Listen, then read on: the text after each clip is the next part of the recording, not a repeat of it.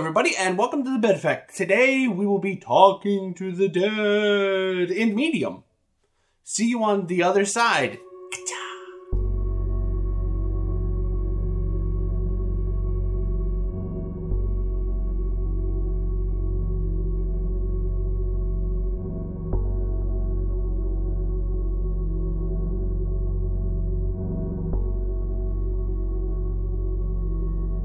With me to discuss The Medium are my friends Mike. Hello. Craig. Hello. And Luke. Hi there. Now, we decided for the spooky month of January that it'd be fun to do The Medium, mainly because I saw a trailer and went, ooh, that looks cool. I didn't quite get what I bargained for. But before we discuss this, Craig. Yes. Give me stats. The Medium was developed by Bloober Team, published by Bloober Team. Blah, blah, blah. Music was composed by Arcadius Rykowski. What a name.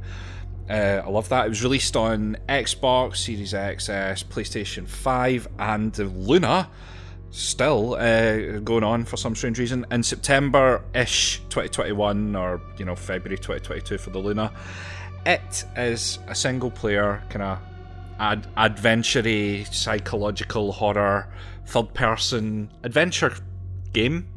And, yeah, that's about it. It comes from a team that I know and trust, so I had high hopes coming into this. I thought there would at least be, you know, some kind of combat. Turns out I was wrong. So, my history with this is just what I said right at the start. I saw a trailer, went, oh, that split-screen mechanic could be really cool. I'm going to try that. And then I didn't look into who did it. I mean, probably if I did look into Bloober Team, I'd have been like, oh, probably not what I'm expecting. But, because I wasn't a huge fan of, like, Layers of Fear and Observer. Right? That's them. So, yeah, this is my first Bloober Team game. Jeez. Well, just to fall off the back of that, I am a big Bloober Team fan. Like, new Bloober Team, they've been on the go for, like, over a decade or something. But in the past 7 years, they've had Layers of Fear, Observer, the second Layers of Fear, the Blair Witch game, The Medium, another Layers of Fear game coming, and they've picked up Silent Hill 2.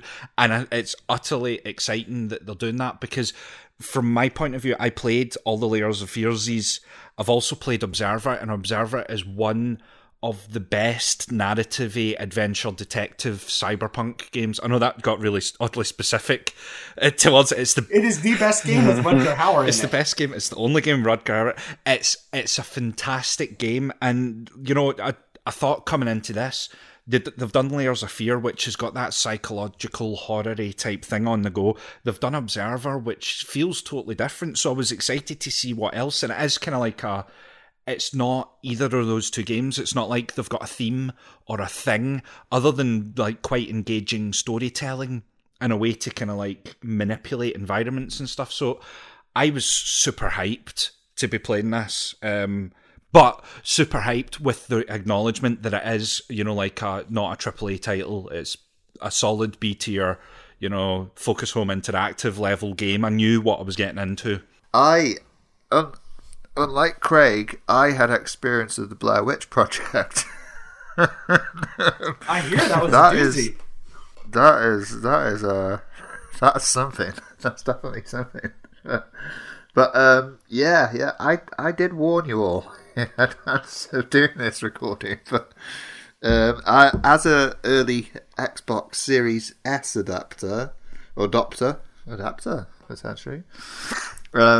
I found this was one of the this was there to quench that Game Pass gap, which was quite prominent early in the life of it, and as the first sort of exclusive Xbox Series title because it didn't get previous gen release and stuff, I had no option but to play this. Really, I did finally get rid of the Series S when I realised how much, you know, I don't like looking at puke on the screen, so I did get a Series X in the end. And yeah, this This was like the one where I kept thinking, is this the game to push the Xbox forward for me? And I had played Layers of Fear at one point, so I knew what I was getting into and what sort of lies I could deceive myself with. But one of the weird omissions that we had in who made the game was, I know the composer's Arcadius Rykowski, but there was another secret partner called Akira Yamaoka, who you may be familiar with, especially now that they've announced a Silent Hill 2 remake coming from Bloober Team. So, I think that's going to be our point of inspiration for a lot of it. But I can't wait to hear what you guys think about this. So, I have no history with Bloober Team at all, so this was my first introduction to this. And that's mainly because you're not a horror guy, right? Yeah, absolutely. Pretty much. I do want to, out of the gate, since you're not a horror guy, this did not strike me as horror at all. There was that one jump scare with the window, and that's it. How did this strike you as a person that doesn't play horror games? Yeah, I didn't have any problems with it. Normally, I think I've said in the past, proper horror games, I have to take breaks quite often. I'm just not my genre. It was fine in terms of that. The jump scare did get me.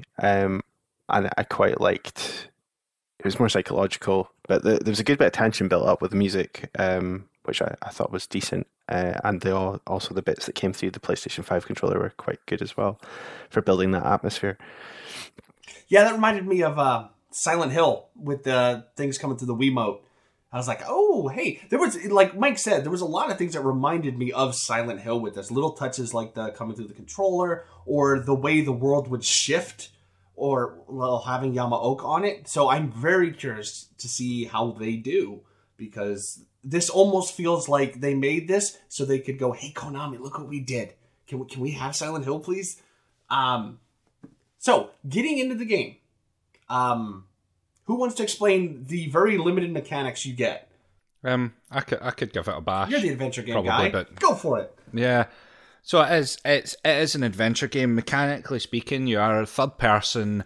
It does not a great deal of inventory management. There's a few keys and bits and bobs to pick up, but the main aim of the game is using a suite of medium powers to navigate an environment that shifts and changes and is trippy, and you go into the other side, as Dave says.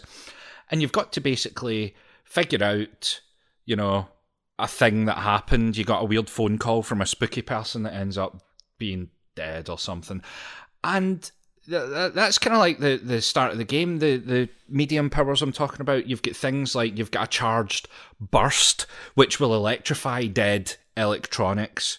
You've got this ability to go and out your body experience.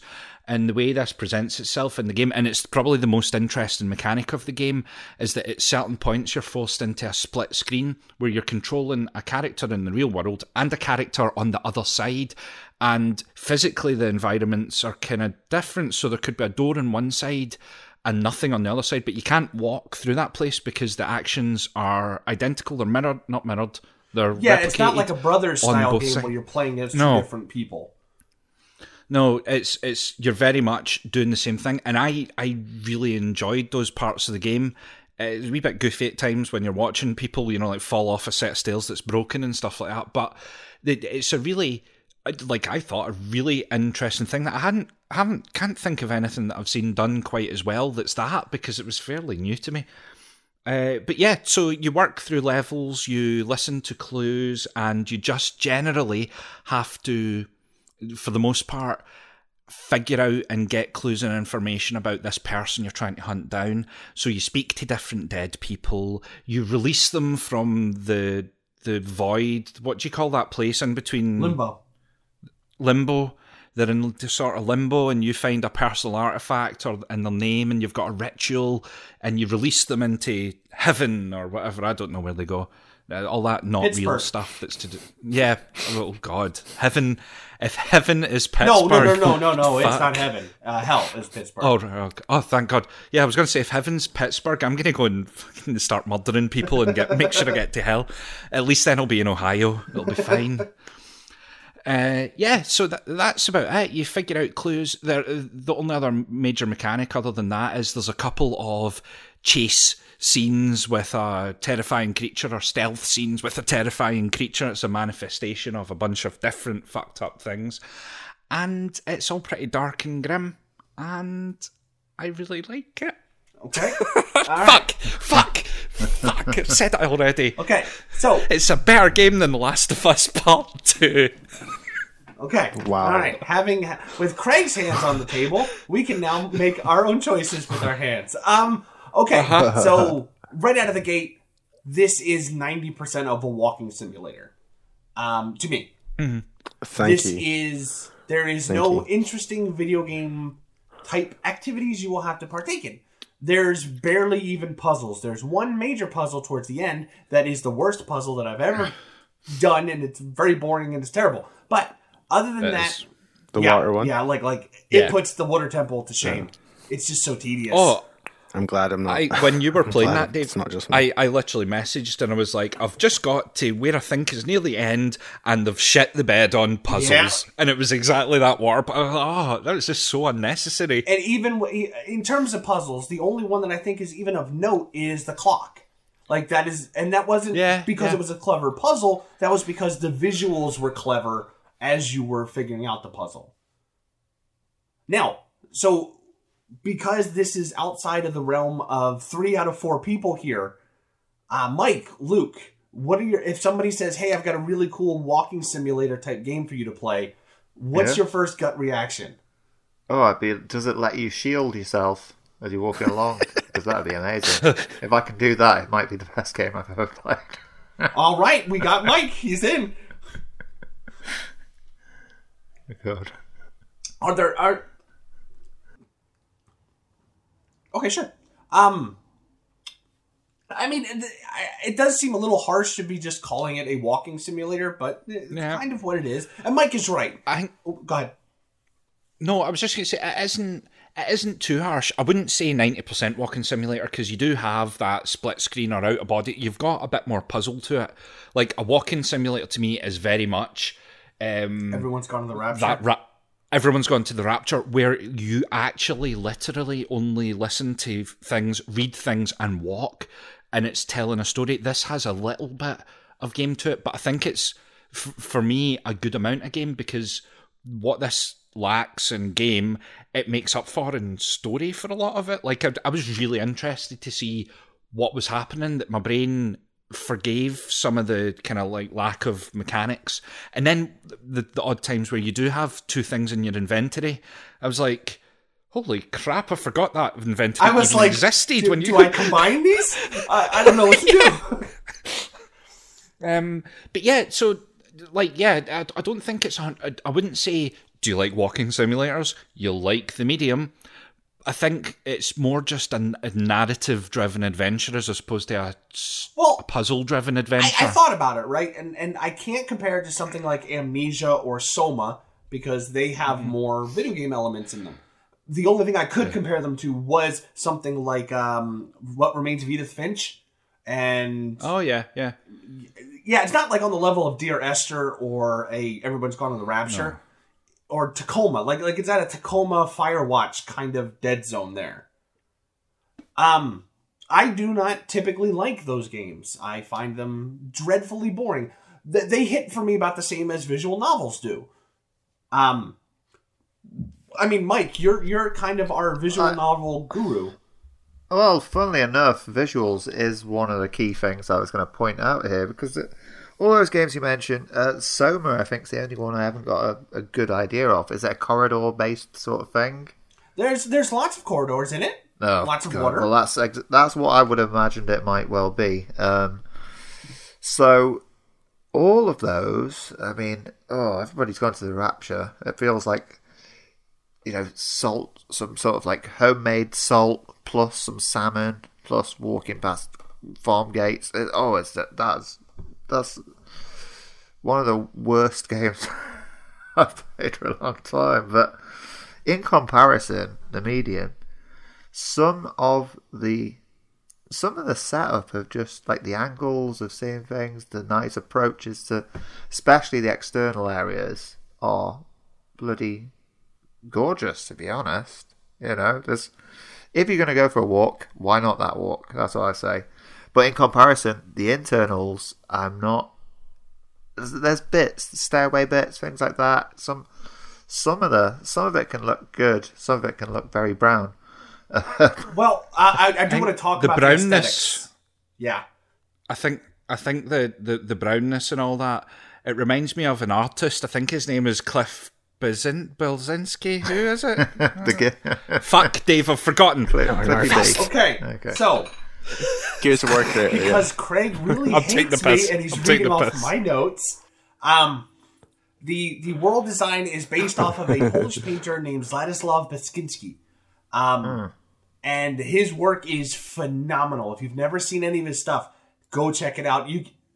You can see the medium in everything he does, right? Or did, yeah, I should say. Okay. It's not like he's a current painter. His artwork looks depressing and dire and otherworldly, and it's like I was thinking like Vigo the Carpathian when I saw quite a lot. Yes, of like that kind of that brown, except his head doesn't. Oh my god! When his head pops out the picture, I ran out of the cinema. I was actually crying. I had to leave the cinema at Ghostbusters 2. Hence, starting Craig's love affair with horror. I know. Well, I'm getting into horror now. So yeah, the one thing I cannot assail this game on is its visual aesthetics. Everything looks phenomenal. And the one that really impressed me, and this seems so dumb and banal, is when you're in the forest, it doesn't look like a video game forest. It actually looks like a real forest, which is really impressive because that's very hard to do. Luke, you were gone for a little bit, but in terms of games like this, do you have anything that you're kind of comparing it to as a rubric, or is this kind of a new thing for you? It's more of a new thing because it's probably the first game of this style, either walking simulator or the thriller sort of thing, that I've finished to completion. So, yeah, I mean... I don't know what to say. I think it looked very good, yeah. On the same token... next point. Sorry, I don't want to... On the same token of the aesthetic and world design looking great, and even the creature design. Really like the creature design. You can tell this is, like Craig said, this is like a Focus Home interactive game. There are some weird things like little mechanics and textures and animations that just look like B-tier game. They don't look very polished. So you can tell... It's kind of a mid-tier game. Yeah, I think, though, like, the payoff, if you're on a limited budget, what they've done with their budget, that entire game, it has a consistent atmosphere and a consistent look and feel. Like, they haven't fucked it and got really great face animations and the rest of it looks like Play-Doh. Oh, so L.A. Noire. yeah, exactly. So I genuinely, I think... It's for a B-tier game, and for that Focus Home interactive type thing, that's where I would pile this in, not in your walking simulators, but in like a less active Murdered Soul Suspect or something like that. That's fair enough. That game was terrible. That game was average. Averagely terrible. All right.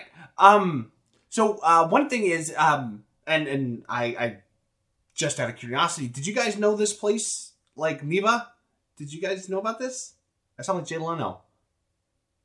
It's a real place. Like this sparked my... And that's one thing I do want to say is you can tell this is a Polish team making a Polish video game. And that is really cool to me. It did have a sense of this is very grounded in whatever country it was made in. At first, you know, you're like, it could be anywhere. But once you start seeing places, and I Googled places like Neva and things like that, and it's like, oh, this is really cool. I like games that are grounded in a place, especially if I'm not going to be pressing buttons a lot of the time. I think one of the things I found jarring was that the voice acting's English, but it's obvious like the cultural side of it doesn't pinpoint. I kind of wish they'd either gone with like Polish and English accent. He has a stateside accent. You can definitely tell. Yeah, I find it a bit weird that, especially like the Thomas character, who's got like this really broad, like, is it a New York accent or, you know, it didn't flow with the game. Yeah. Well, I think the voice actors generally were quite good, though, apart from maybe Sadness. Sadness, I kind of up in the air, like it's a little kid. Yeah. Props to Troy Baker for doing Ma. Like, just coming from The Last of Us 2, I couldn't tell that was Joel. And I'm like, man, very good job. Marianne, I also think fantastic voice acting job. Mm-hmm. And, like, not just the characters themselves. Marianne's got a great design. The Maw looks incredible. And Sadness with her missing arm and her jaunty melted body. Yeah. Yeah. Oh, honestly, like, it gives it... That's, like, it's tiny wee things, but it adds so much flavour. And again, I'm going to use the C word, but consistency. Like, the whole thing, I think, just does a really good job. And the B-teariness. God, I'm getting all teary, guys. B-teary? Yeah. Okay. Craig will be here all week. Don't forget to tip your server. Try the potato bar. Now, we have a bit of a problem on this episode because we have literally talked about all of the mechanics. We've missed one, Dave. Which one did we miss? So I nicknamed this game the vibrator to my wife because it's just like... I think I said to you guys, it's like the guy that made the rumble pack for the N64 joined the team in this one. Like, there is no in between vibration. There's maximum vibration, and it happens for every single thing that could possibly. How much rumble do you want? Yes. Yeah. I was playing it next to my wife, and it was, you know, the controller was on my lap, and it was like, yeah, sounds like a chainsaw at some point. Like, just constant. It's not one of those ones to leave your pad on the side. Is it? Proper broke the immersion. Don't put it on a table; it'll scare the crap out of you. I do want the one negative thing I'm gonna ding this on is just because I'm curious. I died a lot on the chase scenes because it's like, can I go in there? Can I go in there? I died a lot. The load times in this are a little interminable. They are very long. And when you die in 20 seconds because you're just curious about, oh hey, can I get there? It reminded me of Bloodborne when it was first came out, and it was like, well, I lasted 45 seconds and now I have a 60-second load time. All right. And in contrast to the last... You miss those days, though, because you used to get to check your phone and stuff. Like, modern consoles, you don't have time for that. Damn fast loading. What was I going to say? Jeez, you threw me right off. I found, loading times were bad. I didn't die too often, but the one time that got me a fair few times was towards the end where you've got to lure the guy up the wee corridor with your out-of-body experience and then really quickly get back and run to the door to hit the pad. Oh, my God. You die at the slightest thing with that because I was like, you doof a wall. Fuck, I'm dead. Oh, no, I'm dead again. I'll give it on the... Oh, that was the one time I thought they very cleverly used your powers. It took a bit for me to go, oh, got it. That's what it was. And unlike The Last of Us, every time you get caught, it is a canned animation. And unlike The Last of Us as well, they are not super generous with checkpointing. And so you will hear Ma say the same thing a lot if you're having trouble or you're just exploring through a chase scene. Don't explore through chasing. Tip number one. But the thing is, Ma is like Troy Baker saying, I want to wear your skin. Just let me. I'm like, this is great. Yeah, it'll be a nice fit and things. It's like, ooh, yeah, wow, very good. All right, so I guess we'll talk about the story. The story starts with James Sutherland getting a letter from his dead wife while he's looking in a mirror in a bathroom. Oh, Jesus. All right. Silent Hill 2. Whatever. Thank you. Yeah, the game starts like Silent Hill 2 does. You get a call from somebody that's supposed to be dead. Anyway, bad joke aside, when did you guys get the hook of like, ooh, okay, I'm curious now? I was curious from pretty early on when sadness rocks up. Like, from that point, I was like, yeah, I'm down with this. And I was even more down with it when the maw shows up. And then I was like, oh my god, I wish that thing wasn't in this game because now I'm just running for my life. I was in it from quite early on. Even just the fact that it's this abandoned building, which I didn't know was a real abandoned building at the time. An abandoned building is always cool. And when you've got two realities to explore in it, I just thought, oh, this is great. I love it. Yeah, no, I'll give them props. Like, it's an abandoned building, but unlike a lot of other horror things, it's not a hospital, it's not a school, it's a resort. And that's super cool. When I booted it up, my wife wanted to watch this, so it was something that she sat and watched the whole thing while I played. And luckily, it's not too long. And I got to the point where I had to look at something on the desk, and then I got that telltale drop in my stomach of like, uh-oh, this is an adventure game. Yeah. It's like, oh no.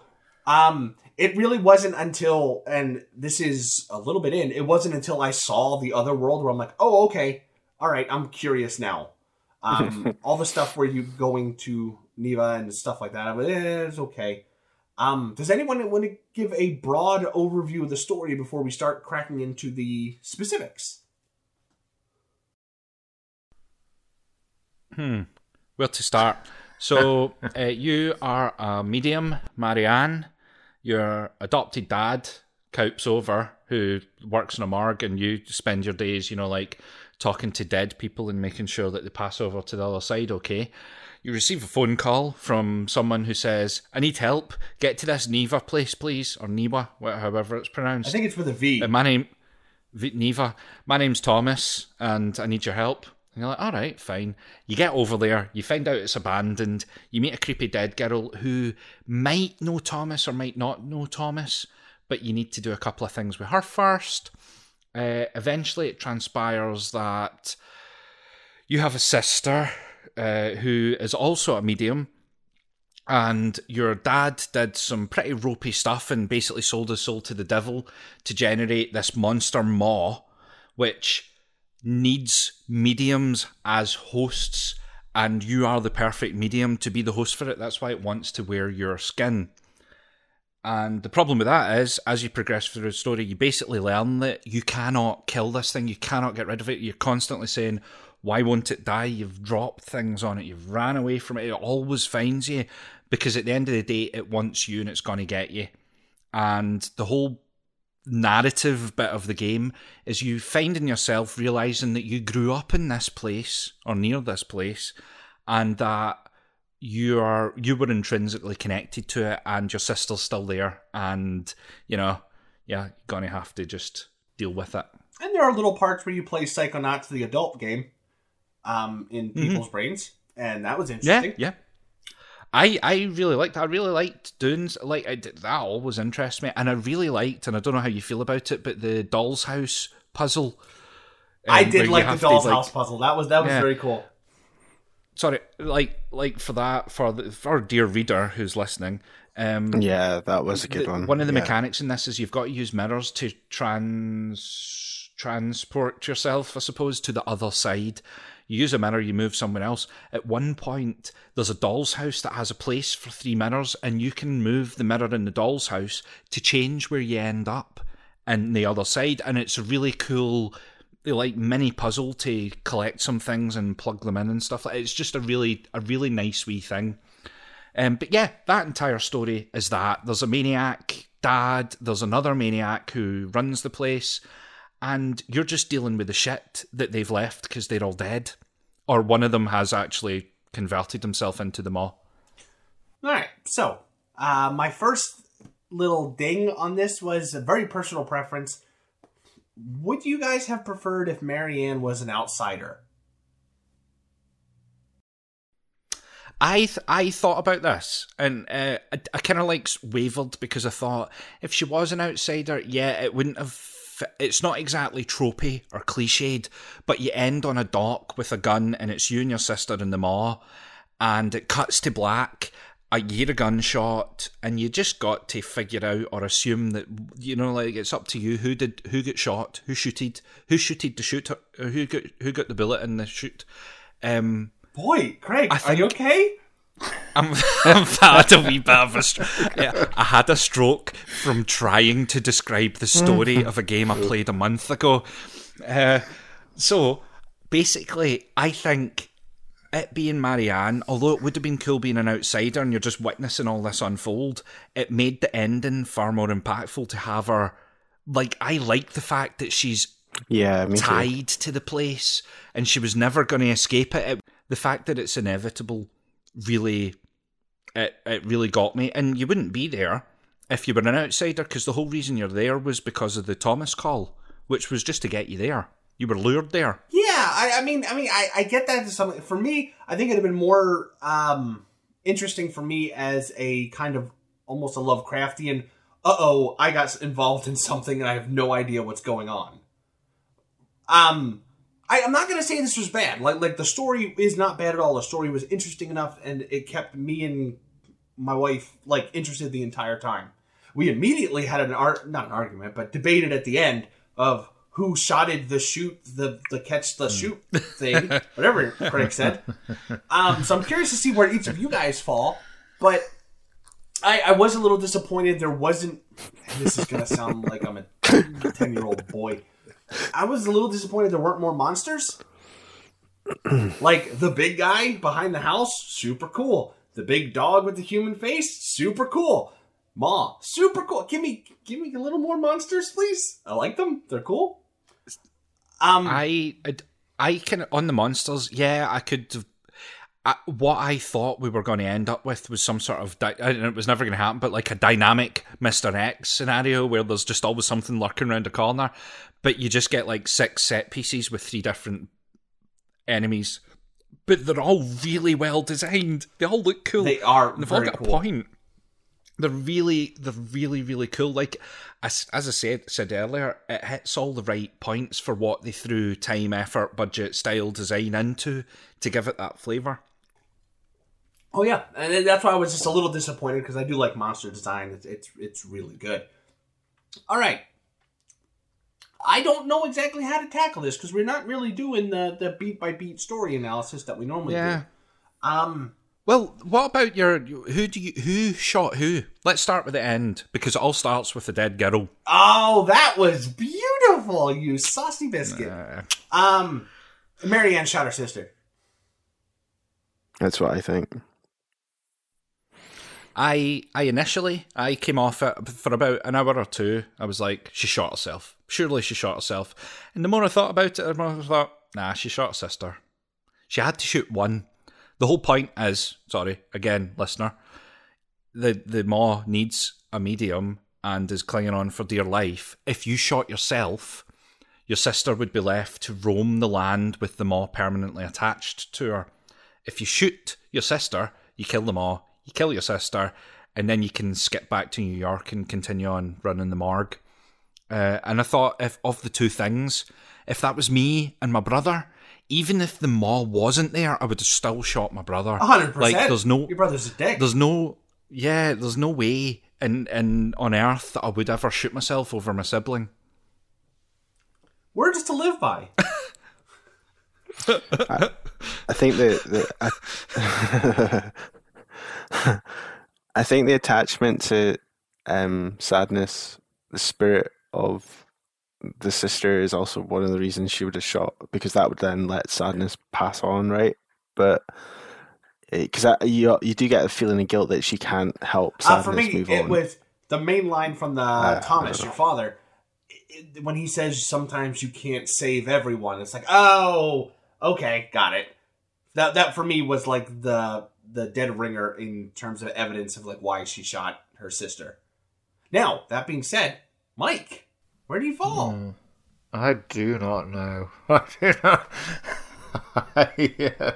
I'm really stumped at this. I remember sort of thinking, I remember being a conflicted thought on what I was actually thinking at this point, and then I suddenly settled with, let's just Let's just forget it and move on. Okay. Oh, so, yeah, this is about it, guys. I'm sorry I picked a little bit of a dud of a game in terms of discussion. I'm glad you did, because it sat for so long. I bought it physically. It was wrapped for months and months and months and months. It was just sitting there, and then it got added to Plus, and then we decided to play it. That's like, what we do. You know, and I'm glad you did, because it always sat as a thing that I really want to try that, but I think I might. I don't want to be disappointed, because I've been really, like, Observer was unbelievable. Like, I don't want to exaggerate. If you like adventure-y detective stuff and figuring shit out, Observer is phenomenal. And Layers of Fear got me in a psychological, oh fuck, that painting's disappeared type Harry Potter way. So I was like, my God, these guys I don't want to be disappointed with, because, you know, I just don't. And so don't be sorry you picked a shorter to record game, because mechanically it's thinner. Story-wise, despite the fact it's thinner, we've had a more productive conversation about this than The Last of Us 2 on the ending alone. And yeah, I really enjoyed it. I'm super chuffed with it. It's like my wee what's that? What's your phrase? So, something that comes out of nowhere but actually hit. Turns out the sleeper hit. Yeah, that's the one.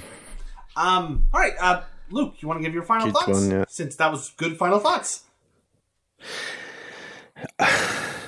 Yeah, I've deliberately been quiet because I don't want to shit on this game. I had a realization with this quite early on that immediately reminded me of Silent Hill. I don't really remember much of Silent Hill, but I do remember I didn't play it. I watched somebody else play it, and it was like a thing we did over a couple of weeks.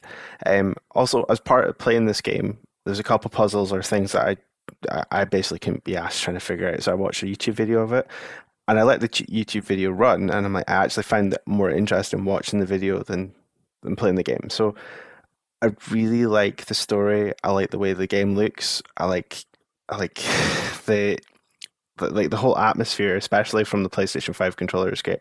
But I think the actual playing in the game just completely, I don't know, it just wasn't enjoyable. The vibration thing with the controller was doom and nutting. Once, like, my wife had pointed it out, I was like, oh my God. And like, I toyed with turning it off, but then you can't, like, I didn't find the sense thing worked well. So it's like a low budget game, but I was completely drawn in by the story. So do I like it? Yes, but if I was to recommend it, I'd recommend enough. You watch a video. Yeah. And don't actually play it. That's the adventure game conundrum.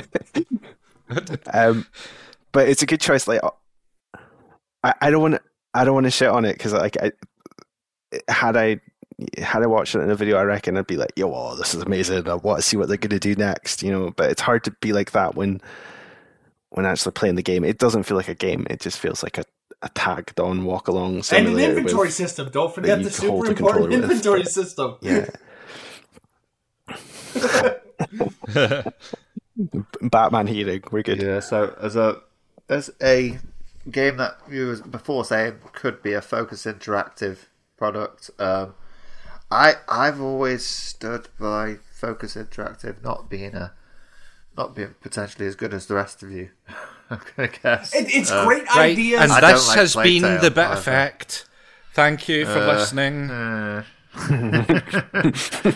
But, I think this is a slight level above. I didn't mind it. I mean, it's too intellectual for me, because I didn't understand the story whatsoever. But on the same note, I thought it was technically a bit of a mess. I thought there's a lot of good to take from it. For, you know, it's a short game, and no, but really, it was. There were bits I liked from it, and it did make me think. As a team I didn't know much of, Bloober, I thought I can give him a chance. I have good faith that Silent Hill will turn out all right. And yeah, I don't know. It didn't really leave an impression. I was looking for something at the time with the new Xbox and things, and didn't really deliver, but I wouldn't say I necessarily hated it either. Some frustrating bits. That's fair enough. I'm very pleasantly surprised by this. I do not like the game. It doesn't feel good in your hands. It has the worst run cycle I have ever seen. Oh my god. This lady needs to learn to pick up her knees when she runs. Thomas was even worse. It's like Thomas don't run. Thomas moseys. That's the best you're going to do. I don't hate this game though. I quite liked this game. Like, I liked this enough to where I bought a piece of Beksiński art to hang on my wall because I love the design of this game. I think the story is really good, and it does have one of the best opening lines to a video game. It all starts with a dead girl. Like, even my wife was like, ooh, that's a good way to start a game. I'm like, you're right, that is. I kind of really like this game. Now, that being said, I'll never play it again. I got what I wanted to out of it. It will sit on my shelf, and I will go, hey, yeah, that had a really good story. And if they make Medium 2, I'll be very disappointed. But that being said, I liked their character work. Marianne feels like a fully fledged character. I liked the way she talks to herself, but not in that Aloy way where she's narrating everything she's doing. It was a very realistic way of writing people. I liked that. The monster design was fantastic. The game itself is very boring. The game felt like legwork to get to what you... You remember like games in the 90s, right?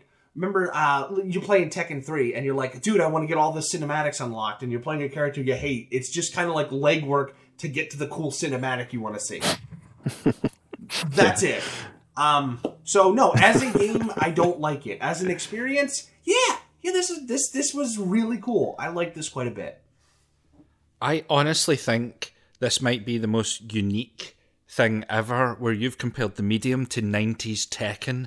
Like, no one in the history of the world has done that before. Now, the one thing I'll take away from it is not a better Zelda than Zelda. So, it does have that. That's true. All right. So, sorry for the shorter episode, but if you would like to suggest a game for us to look at, you can do so at thebiteffect.com. If you would like to support the show, find a dead relative, contact a medium, say, hey, there's this really cool show I like. They'll tell your dead relative, they'll tell all the other dead people, and we'll have the best audience ever. Other than that, gentlemen, thank you very much for listening and partaking. And next, we are doing something I'm really, really looking forward to, and that is Ghostwire Tokyo. I have been eyeballing that game since I saw the word Shinji Mikami, and I'm like, ooh, I'm really excited for that. So, if you would like to play along with the show, next month's games are going to be Ghostwire Tokyo and Weird West. Because there's nothing cooler than yokai hunting people and cowboys. I think. Don't quote me on that. All right, gentlemen. Since we just announced that, which game do you think you're going to prefer? Let's see if we have any psychic powers. I've got a bit of a weird one because I'm really looking forward to both, to the point where if it gets to next month and I'm like even disappointed slightly by one of them, I'll be just disappointed. In terms of theming, Ghostwire Tokyo is going to be flipping amazing, and then mechanically I think Weird West might take it. So that's my personal thoughts. All right, Luke, your predictions. I've played Weird West. I haven't played Ghostwire Tokyo, so I can't take part. But I'm looking forward to talking about both. Look, I haven't played either. I'm just guessing based on the fact that one looks really cool and one looks like it plays really cool.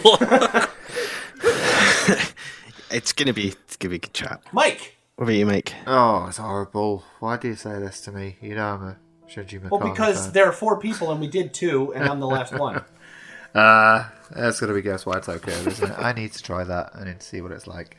But I have started. You don't need to try it, so. Mike. You need to actually play it. Like, just don't download the demo. Fair enough. I'm going to say I'm kind of going to be with Craig. I'm going to love playing Ghostwire Tokyo, but I'm going to think the flavor of Weird West is cooler. So we shall see. Until next time, thank you very much for listening. And don't go exploring Polish amusement parks at night. It's bad. Yeah. I can't believe most of our audience is dead.